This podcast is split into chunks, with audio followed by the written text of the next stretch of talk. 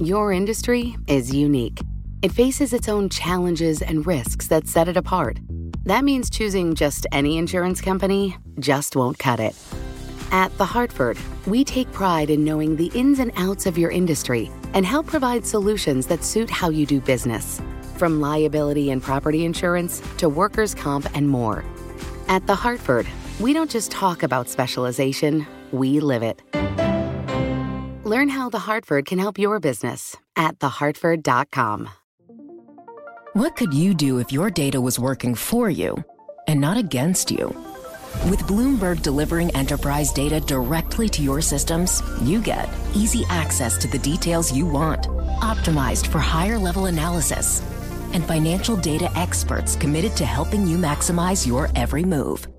Our data is made for more, so you can show the world what you're made of. Visit Bloomberg.com slash enterprise data to learn more. Next Policy and perspective from DC's top names. There are a lot of things that we can do without putting boots on the ground. There then is a real question to be asked Are we doing enough? This year we're finally getting together again. Happy, happy Easter. Bloomberg Sound On with Joe Matthew on Bloomberg Radio. The war in Ukraine enters a new phase as Russia intensifies the bombing. President Zelensky says the battle for Donbass has begun. This amid a new call from Capitol Hill to put American ground troops on the table. Welcome to the fastest hour in politics with the latest on the war and the U.S. strategy ahead. We'll be joined by Congressman John Katko, Republican from New York, ranking member on the House Homeland Security Committee. Analysis from the Sound On Signature panel coming off the weekend today with Bloomberg Politics contributors Jeannie Sheehan Zaino and Rick Davis. The latest from Ukraine is not good. As Russia increases missile fire across the country, Moscow claims it's hit hundreds of targets today. One of them in Lviv, as you likely know by now. That's only about 40 miles, 43 miles from Poland. It's become a base for refugees, for government officials, and for reporters.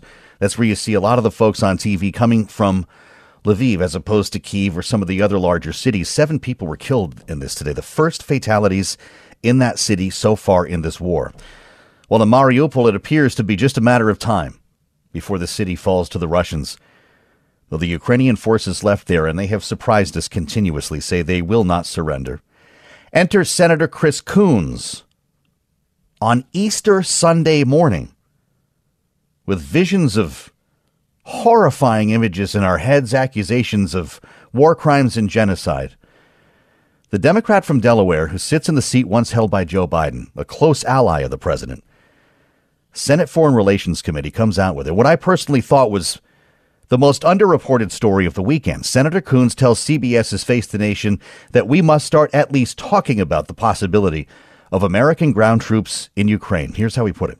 I deeply worry that what's going to happen next is that we will see Ukraine turn into Syria. Mm-hmm. The American people cannot turn away from this tragedy in Ukraine. I think the history of the 21st century turns on how fiercely mm-hmm. we defend freedom in Ukraine and that Putin will only stop when we stop him. Putin will only stop when we stop him. And it's not the first time he's gone there, Coons, just never on Sunday morning TV, not on Easter Sunday. Reaction today from the White House just last hour. Press Secretary Jen Psaki, quote, we respectfully disagree, unquote. She said more than that, but that's the heart of the statement. All this as President Volodymyr Zelensky declares, quote, the battle for Donbass has begun, unquote. And this is where we begin with Congressman John Katko, Republican from New York, the ranking member on the House Homeland Security Committee, who's back with us on Bloomberg Radio. Congressman, welcome back. I'm looking forward to asking you about your trip to the border last week, but I, I need to start with Ukraine. Is the senator correct that we need to start having a conversation about American ground troops? Um, well, th- thanks for having me on again. I appreciate being here. And, uh, you know, I, I think it's premature. And I, I say it's premature because we have to ask ourselves as a country, are we doing everything we can to support Ukraine without involving U.S. troops? Mm-hmm. And the answer is no, we're not. It's taken too much time to get the aid there. Uh, the, the President Biden waited till after the war started, essentially, to really provide the lethal aid that we've been clamoring for for months prior to the invasion, and it's not coming out in the way it should. And there's uh, we should do everything up to, including up to uh, providing um, uh, U.S. soldiers there, mm-hmm. uh, not not providing there, but provide everything else we can do. We're not doing enough of it yet, And um, when Zelensky gets on again and again and again and says, we need more aid, we need more aid, Yeah. and we did in that regard, shame on us as far as I'm concerned. Well, there's a lot more on the way, and a lot of folks are asking, uh, Congressman, why we didn't do it earlier. Why weren't we staging uh, equipment in areas to make this easier uh, weeks ago when this begun? This began. Well, that's right. I mean, America's America's uh, considered the greatest uh, democracy in the world and the greatest power in the world, and uh, the greatest power in the world should have acted much quicker in getting this aid to them. That's exactly my point. Yeah, right. uh, on the Republican side, for six months or so prior to the uh, actual invasion, we were advocating to arm them now, and they didn't. And Zelensky said at the time, "We'll take the aid now that the invasion started, but it's probably going to be too late," and that's a tragic thing. This is said to be an important inflection point here, as the president, the Zelensky said himself. The, the battle for Donbass has begun. Russia has been uh, emasculated, we'll say, in the outset of this invasion. Vladimir Putin has got a point to prove, and they appear to be doing that in the Donbass region and in Mariupol. If they if they connect the dots there along the east and to the south, does Russia continue, Congressman, moving through the country, or do they call it a day at that point? Call it a win? Well, I think he he is desperately trying to have something by the by their big May Day celebration, where they uh, that's their big celebration in May, where they have uh, all the t- all the troops and tanks and weapons go through Red Square, Yep. and it, it's about the, about the liberation of Russia in World War II. He desperately wants to have a victory. That he very well may cut his losses at that point and take the Donbass region and call it a day. But what he has really uh, uh, firmly established is that Russia is now a pariah on the world stage, and that's not going to change. And what he's firmly established is that NATO will be at its strongest point since World War II. So even if he claims victory in Donbass and calls it a day, it was an epic failure on Russia's part. It's a gamble that was that is not going to work. And I, I, can't say it enough. The more we can arm, uh, allow the, the Ukrainians to give them every weapon we can so they can defend themselves, I think Yeah. that they can defeat Russia. No doubt about it. Well, that would be a, remarkable David and Goliath story here. The fact of the matter is, Congressman, as we get uh, more of these images and, and more of these grisly stories uh, to to people like what we saw in Bucha, what we've seen in Mariupol, the pressure on you and on the president to do more will only increase. Is it time to consider a new use of force authorization in the House? Well, I, I don't think it's at that point yet. Um, like I said, uh, Not to commit troops, by the way, and I don't mean to keep asking you the same question, but to maybe lay out the framework uh, for troops. Or, for instance, some progressives think that you should write one that, that is explicit about the fact that troops will never be committed to Ukraine. Oh, I don't think you can do that. I mean, I think the president made a colossal error by saying that up front to Russia, uh, because when he said that before Russia went in, Russia knew that it was going uh, that they they were going to have a free pass, if you will, that they weren't going to have uh, uh, any intervention. I don't think you ever take anything off the table, and I think you're to your point, you're right. You know, what is the red line? Let's establish a red line and say if they, they cross the red line, then uh, game on. I think we have to have that. We should have that, so all parties know, and no party will be surprised. Uh, so yeah, we should have that. But I like in what Biden did at the beginning. It's like when I do prosecute gang cases, federal and, cartels. Yeah. I would never go to a cartel or a gang ahead of time and say to them, "Hey guys, I want you to stop what you're doing. I don't want you to do this. But just so you know, even if you do do it, I'm not going to prosecute you." Because that's basically what Biden said to Russia at the beginning. That's and that's quite- that- that's why Russia went in with impunity. That was a colossal error in judgment. But You on the- we are where we are now. You know. You're ranking member on the Homeland Security Committee, and I know that you're focused uh, very closely and very concerned about the potential for a cyber uh, attack by Russia here in the U.S. You've put out an alert along with the FBI and others about reinforcing, hardening our defenses. Are we better prepared for that now than we were at the beginning of this war? there's no question that people are, are taking cybersecurity far more serious than they were before this war began. And, I, and I'm proud to say that Homeland Security has had a lot to do with it. Um, I have a lot of problems with the Biden administration. One of them is not uh, Homeland Security, cyber cybersecurity preparedness. They've done a superb job, and they got good people in, in, in the leadership positions there. Uh, they have a thing called Shields Up at Yeah. Homeland Security in the in the cybersecurity office, the CISA office, they call it. Yep. Um, and uh, you can go to Shields Up, any entity in the United States, any individual, and you can get guidance on how to make your system stronger. And what we've done with CISA, the, the cybersecurity arm, is to make sure that they're working better than they ever have before with the private sector, making sure the private sector is as ready as possible, especially the critical infrastructure uh, subsets to make sure they're ready as possible in case there is a cyber attack. And I think we can we have to assume that there's going to be a cyber attack and then be and have your shields up ready to roll. Mm-hmm. That's exactly what we're trying to do. One thing I don't think you do approve of uh, very much is the, the, the administration's policy uh, when it comes to immigration. I know you were along the border last week. Congressman, Title 42 is about to go away unless something is done. I know even some Democrats are urging the administration to extend 42. Uh, is that the right move now, or are you looking for a more comprehensive approach? Yeah, I don't you to be a smart aleck, but they don't have a policy with respect to the border, and they don't have a plan with respect to the border other than to say, "Come on in." They are. It is incredible what they've been doing there. I started my career as a federal prosecutor in 1994, going after cartels in El Paso, and I'm intimately familiar with the border. I've never seen it this bad.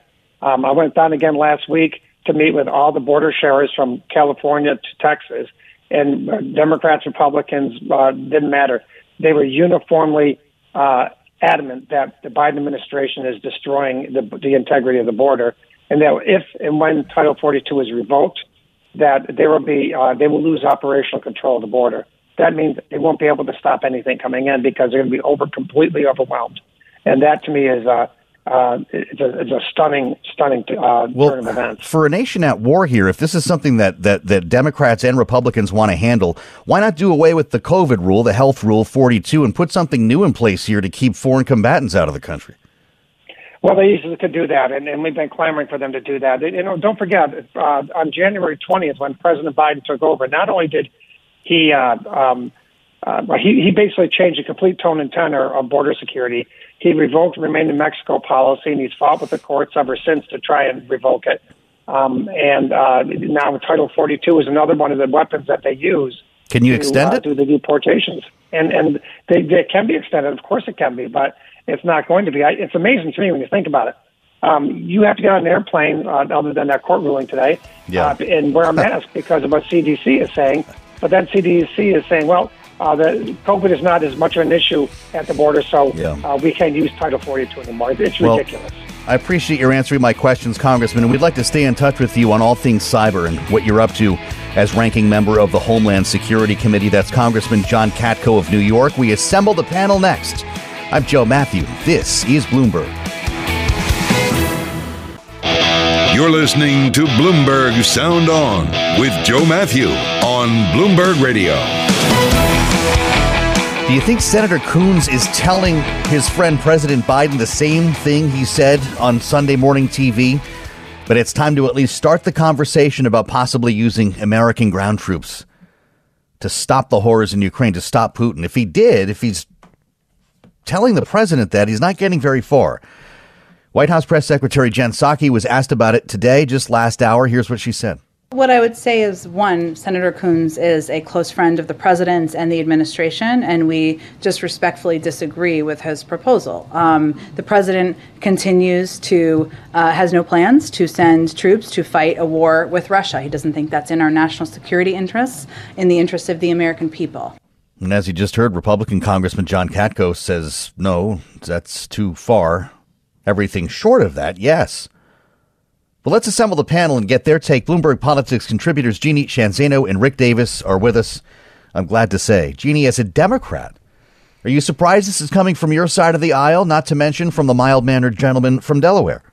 You know, I, am really not. You know, I was struck as we heard uh, today this you the Ukrainian Vatican ambassador released this letter from this Marine from Mariupol, where he said to the Pope in this very, very, um, you know, heartbreaking letter, he said, "This is what hell on earth looks like, and we need more than just prayers to save us. Yeah. This is what people like the senator are hearing. And I'm sure, to your point, he's sharing that with the president. But I'm not at all surprised that he is going on Easter Sunday on TV and saying, we need to have a discussion about if and when mm-hmm. we act. You know, he, you know, the president has, as we've talked about, called this genocide and war crimes. Well, at right. what point do you put troops on the ground?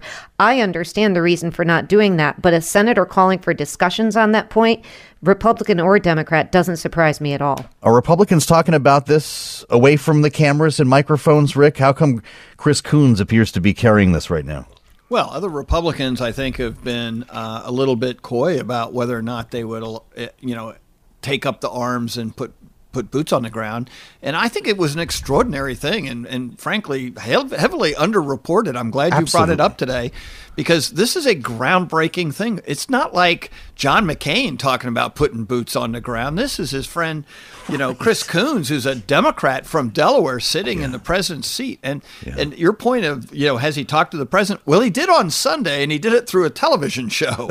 Um, Fair we, enough. We don't know if he's had private conversations, but he sent a missile over to the White House, and it was received obviously poorly by the uh, press secretary's comments today. So yeah. I think this is going to enter into a new dialogue. Look, you know, we've we've had other wars that we called genocide, you know, the Bosnian wars, and we flew planes and bombed, you know, troops that were performing genocide. That's What's right. the difference? Well, I guess the difference is what this could lead to, right? Uh, Jeannie, this was supposed to be, you know, we're never going to go to war with Russia. But here we are at the 18th of April.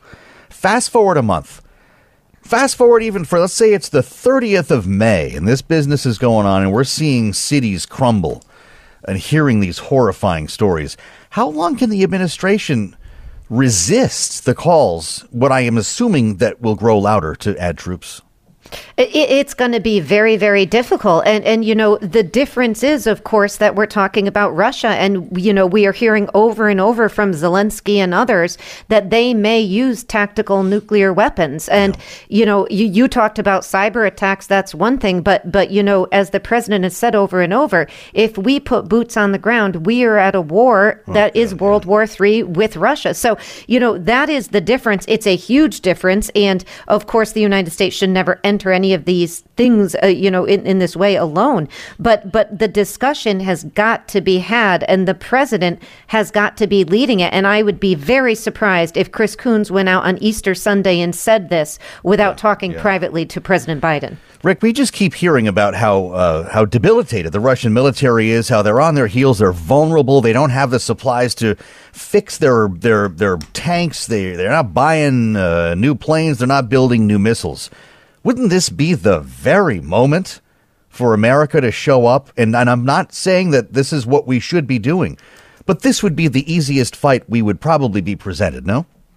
Look, the, the, the fight that's on the ground now, which is clearly different than what we were anticipating 60 days ago when they were massing these troops on the border, and everybody, the talking heads in Washington, were all, "Oh my God, Kiev's going to fall in five days." Right. Well, yeah. you know, we're moving into the 60th day, and and and they are now severely constrained in their their strategy. It's no longer to occupy the entire country. It's no longer for regime change. It's to basically create a land bridge for their ability to get uh, mm-hmm. f- facilities and supplies uh, into into that part of Ukraine. So um, the question now is, do we just do what we're doing, which is continuously resupply and continue to give heavier and, and more lethal aid to the Ukrainians, and, and, and see they do the best and give? I mean, like it, the message that I'm hearing is give up Mar- Mariupol yep. uh, to the Russians, and and I don't think the Ukrainians want to do that. They've shed a lot of blood and treasure Absolutely. to try and keep this from happening, and and I I think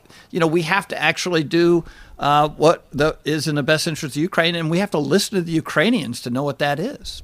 I asked uh, the congressman uh, Jeannie about this. Do you think that if if Putin gets the Donbass, gets Mariupol, gets his land bridge to Crimea, based on the massive losses he's taking, uh, does he wrap it up at that point?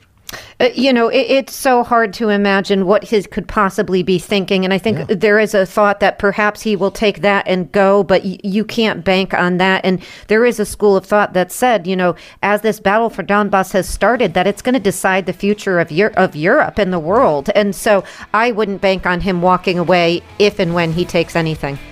Rick Davis, Jeannie Sheehan Zaino, our signature panel on the Monday edition of Sound On. We're just getting started here as we turn as well. Rick and Jeannie will be back to tax day. Do file? We'll talk to Laura Davison about it and the backlog that is hanging over the IRS. It's next on Sound On. This is Bloomberg. Your industry is unique. It faces its own challenges and risks that set it apart. That means choosing just any insurance company just won't cut it you need a company with extensive experience in specialized insurance. At The Hartford, we take pride in knowing the ins and outs of your industry and helping provide coverage that suits your needs. The Hartford offers insurance solutions that help mid to large sized businesses like yours effectively manage risk, from liability and property insurance to workers' comp and more. With extensive experience in underwriting, risk engineering services, and claims, The Hartford goes beyond the expected to deliver innovative, customizable solutions and service that your industry, that your business demands. At The Hartford, we don't just talk about specialization, we live it. Learn how The Hartford can help your business at thehartford.com. Success is more than the final destination. It's a path you take one step at a time. It's discipline, it's teamwork, and it's the drive and passion inside of us that comes before all recognition. It's what Stifel's been doing for over 130 years. Quietly, yet strategically, Stifel's become one of the fastest growing wealth management and investment banking firms in the country. Our financial advisors go beyond traditional wealth management to provide clients with direct access to one of the industry's largest equity research franchises and a leading middle market investment bank because success is the drive it takes to keep climbing, the passion to keep investing, the best of each of us made better by the best in all of us. And that is where success meets success. Start your journey at stifel.com. That's S T I F E L.com. Stifel Nicolaus and Company Incorporated, member SIPC and NYSE. The backlog will last the rest of the year. That word recently from the commissioner of the IRS. Charles Rettig told lawmakers in a committee hearing in the House tens of millions of tax returns that we have talked about on this program that have yet to be graced uh, by an agent will be clear by the end of 2022. This is what he said March 18th in that hearing. As of today, barring any unforeseen circumstances, COVID, et cetera, et cetera, but if the world stays as it is today, we will be what we call healthy by the end of calendar year 22 and enter the 23 filing season uh, with normal inventories. Healthy is through the eyes of the taxpayer. I can't imagine any would refer the agency is healthy.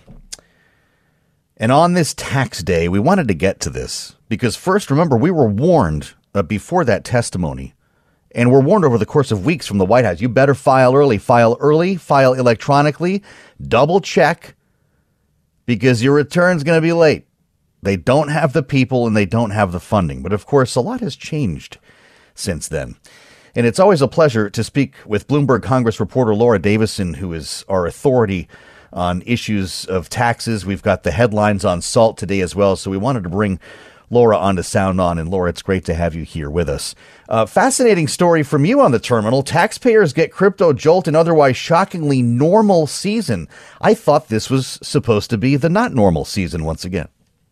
Yeah, that's how the season started out. You know, the IRS, Treasury Department were warning, "Hey, this is going to be a really rough filing season. You know, make sure that your everything is is you have your ducks in a row and everything is accurate and you do it all electronically because the agency just doesn't have the capacity to take on more paper right now." Mm-hmm. Um, but it actually has turned out to be okay. They were able to hire a lot more staff. Some of that staff is still coming on board, um, but they didn't have any sort of big external factors that have been the issues in the past couple years.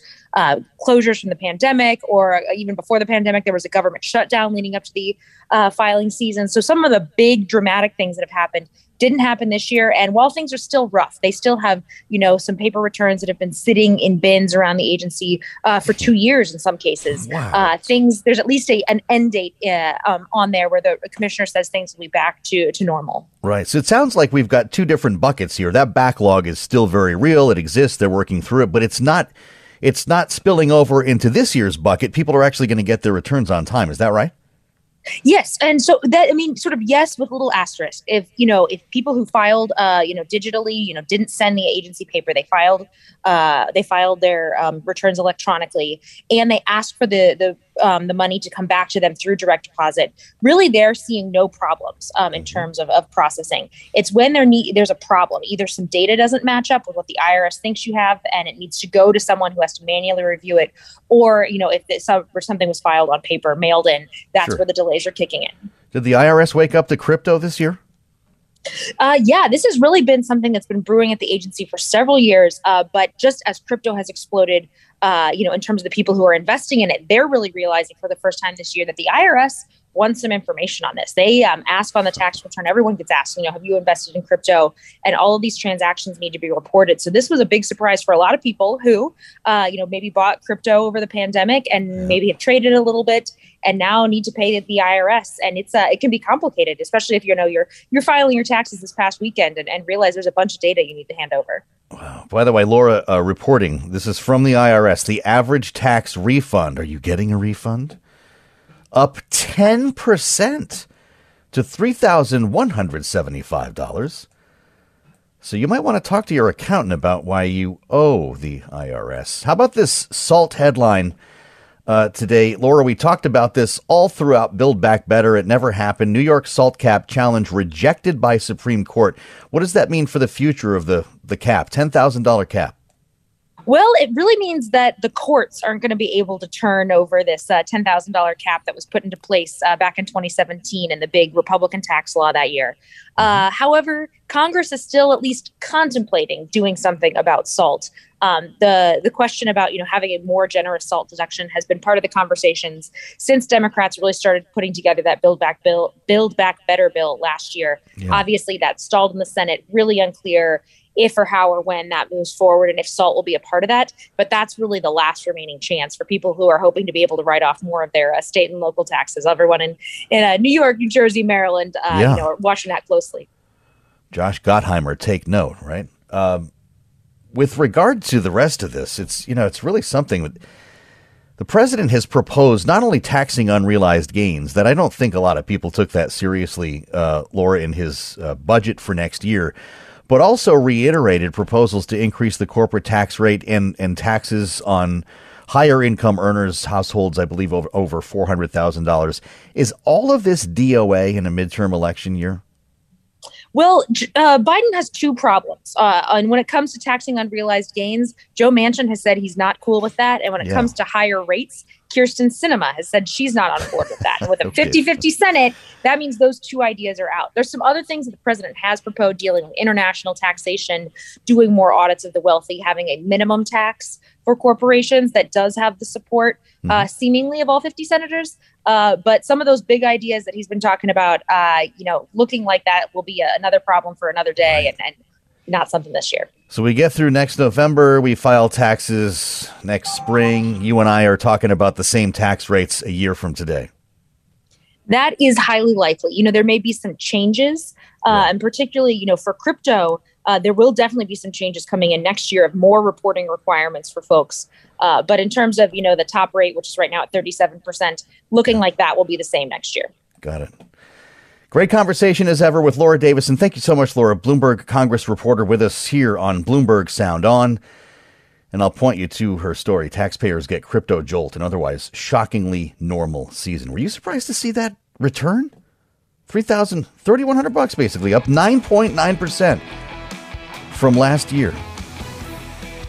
Teach you to buy and trade crypto. We'll assemble the panel next and talk about it with Rick and Jeannie, Bloomberg Politics contributors Jeannie Sheehan Zaino and Rick Davis on the day the mask mandate is also struck down. Are you flying anytime soon?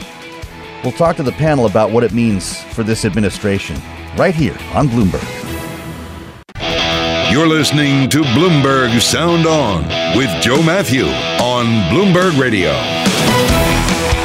As we reassemble the panel on this tax day, reading on the terminal the backlog of paper returns at the IRS hit a high water mark of 24 million this year.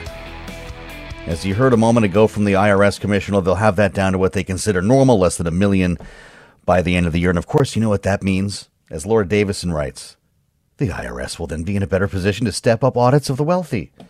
As advocated by progressive Democratic lawmakers, we reassemble the panel with Bloomberg Politics contributors Rick Davis and Jeannie Sheehan Zaino. They're going to get that money from the wealthy one way or the other here, it seems like, Rick, but a lot of the proposals that we have heard about uh, over the past, gosh, even just six to nine months, when you think of the infrastructure law, when you think of Build Back Better, when you think of the budget just dropped, repeated attempts by this president to make good on campaign promises to get more tax money out of the wealthy and to increase the corporate tax rate have fallen flat so far. How come?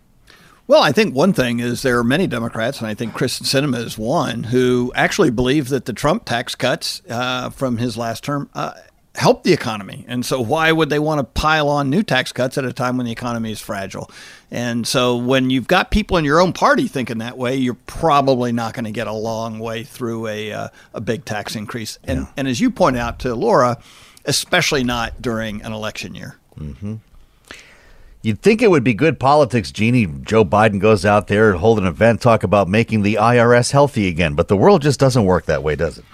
It, doesn't, and and you know, I, am listening to this backlog, and as the IRS commissioner is talking, um, and you know, this is just uh, so Congress's attempts to clean up the IRS, and then of course the president's attempts to make the wealthy pay, they've all fell flat. As Rick just said, and you were talking about with Laura, they're not going to get done this year, and yet we look at everything that needs to happen in this country, just starting with infrastructure and moving forward. You've got to have a way to pay for those things. So there is going to be a stalemate. And I love how the commissioner said, you know, provided everything is healthy, et cetera, et cetera. I mean, that et cetera just hung in my ear because I, I, am not holding my breath on any of this. Yeah. Outgoing commissioner, by the way. uh, I need to ask you both about the mask mandate. This was a screamer, a redhead earlier in the day. Mask mandate for U.S. planes, trains voided by federal judge. This came from a court in Florida, a Trump appointed judge dealing a blow to Biden administration efforts, as I read. Wearing a mask cleans nothing, judge writes of U.S. position. We've done some great reporting. If you want to read the, the background on this case, uh, district judge in Tampa making this ruling, it was brought up. First question, as you would predict at today's White House briefing. Here's how Press Secretary Jen Psaki reacted for the administration. So, this is obviously a disappointing decision. The CDC continues recommending wearing a mask in public transit. Uh, as you know, this just came out this afternoon. So, right now, the Department of Homeland Security, uh, who would be implementing, and the CDC are reviewing the decision. And of course, the Department of Justice uh, would make any determinations about litigation. So, that, that review is it's very important here. We don't know. It's not like the masks are coming off right now. We, there's got to be another leg to this story here. The first thing I, I wondered is what the flight attendants thought of this. Remember, we had Sarah Nelson on? Gosh, it was a good week, a, a month or two ago. President of the Association of Flight Attendants, uh, the biggest union uh, representing those workers, testified about safety, testified about payroll protection, and a number of issues on Capitol Hill, and talked to us passionately about the hell they're going through. You know, with assaults and just the, the lack of any normal behavior on airliners, and it frequently comes down to masks, and it's usually people intoxicated. Statement from Sarah Nelson quote, immediately we urge calm and consistency in the airports and on planes. The last thing we need for workers on the front lines or passengers traveling today is confusion and chaos. Rick, this doesn't sound good. Uh, how are they going to implement this? And by by the way, if you bring this down, you're never putting it back on, right? Well, I, th- I think that's right. I think we've already seen mask mandates fall at the state level, and it's highly unlikely they're going to be put back in. Uh, we, we're, we're blessed by not having a big surge right now, so this debate is less toxic from a healthcare perspective than yeah. it might otherwise be. But look, the CDC extension on the mask mandate only goes to May 3rd. We're 10, yeah. we're two weeks away. Um, I think everybody needs to take a deep breath. If, if, if not having a mask on is your preference and, and it makes you calmer on an airplane, I'm for calm right now. I'd trade that uh, for a little extra exposure. I'm still going to wear a mask on an airplane because yeah. I think all these other people might have germs anyway. I don't want to get a cold and I don't want to get the flu. Actually, masks work. Be, there's a lot to be said for that, Jeannie. I think the my my concern is this this sort of uh, temporary confusion. People are going to see that headline. And you know that's that's just the word they were waiting for to rip off the mask. And maybe experts agree that's the right thing to do. But before there's an official uh, policy on this. It's going to be tough on flight attendants, on on any airline crew dealing with reality. That's right. You know, one of the things in the wake of this New York City subway uh, shooting that that occurred last week has been the MTA workers speaking out, just like the flight attendants, about the amount of turmoil, chaos, frustration that people yep. riding the subways feel. A lot of that coming from mask mandates. And I, I was thinking while I was reading this that, of course, they're going to be dealing with that on top of everything, just like the flight attendants. And you know, one of the interesting things about this decision is is the judge said it's in indisputable the public has a strong interest in combating the spread of COVID 19. But because this wasn't executed according to proper rules, it's going to be rescinded. And so that I think is inviting a challenge by the Justice Department. It's it's hard you, know, we don't know if, if they will do that. Yes. But in the meantime, chaos will reign while people wait and Ugh. are frustrated by being told by somebody that they have to wear a mask, knowing this decision has been made. You mentioned uh, the subway. You're right. The the uh, spokesman for the MTA, uh, Tim Minton, his name. You've heard him on Bloomberg. We are continuing to follow CDC guidelines and will review the Florida court order. Uh, it's going to be a couple of days, maybe longer, Rick, before we figure this out. Yeah, I think there will be turmoil. I mean, I, it's very understandable what the, what the traveling public is going through and what those who facilitate that travel have to deal with now. But at the end of the day, I think you're really talking about seeing the end of this mask mandate. Uh, clearly, some industries, I think uh, the theater district uh, has imposed a mask mandate th- to the end of May. Hmm. Some industries will say, for the health and safety of our people, we're going to do this. And, and on right. an ad hoc basis, that's fine. I do think this is another example of the CDC sort of being behind the curve, huh. right? I mean, when they extended their mask mandate nationally for all public transport to May 3rd, they, they should be revisiting that on a weekly basis. They should take into consideration changes in different places around the country. And, um, I, so much of this was done based on foreign travelers coming into the United States, and those those mandates, those testing requirements can stay in place. But for domestic travel within the United States, I just think that the CDC has been consistently behind the curve. The rationale by the judge, uh, the ruling is is fascinating. Uh, judge Kathryn Kimball Mizelle, again, this is Tampa, Florida an appointee of former President Trump ruled the CDC had incorrectly described the mask mandate as a form of sanitation to justify its authority in the matter. Quote, wearing a mask cleans nothing, Mizelle wrote. At most, it traps virus droplets, but it neither sanitizes the person wearing the mask or sanitizes the conveyance. Jeannie, this comes down to semantics then? It, it, does to a certain extent. And she also again said we have a strong public interest in combating the spread, and that she said that is indisputable, and that's why they issued the mandate. Mm. You know, let's not forget the politics of this. She's nominated by Trump. She is given a not qualified rating, which is fairly rare by the ABA, and yet she assumes the the, the bench. And so as you watch this this come down, there's been a lot of discussion in social media about the politics surrounding mm-hmm. this. And of course, you mentioned uh, she's sitting in a bench in Florida. Rick, if the CDC uh, has been behind on this, what does that say about President Biden, who who walked confidently into the House chamber for the State of the Union address without wearing a mask weeks ago?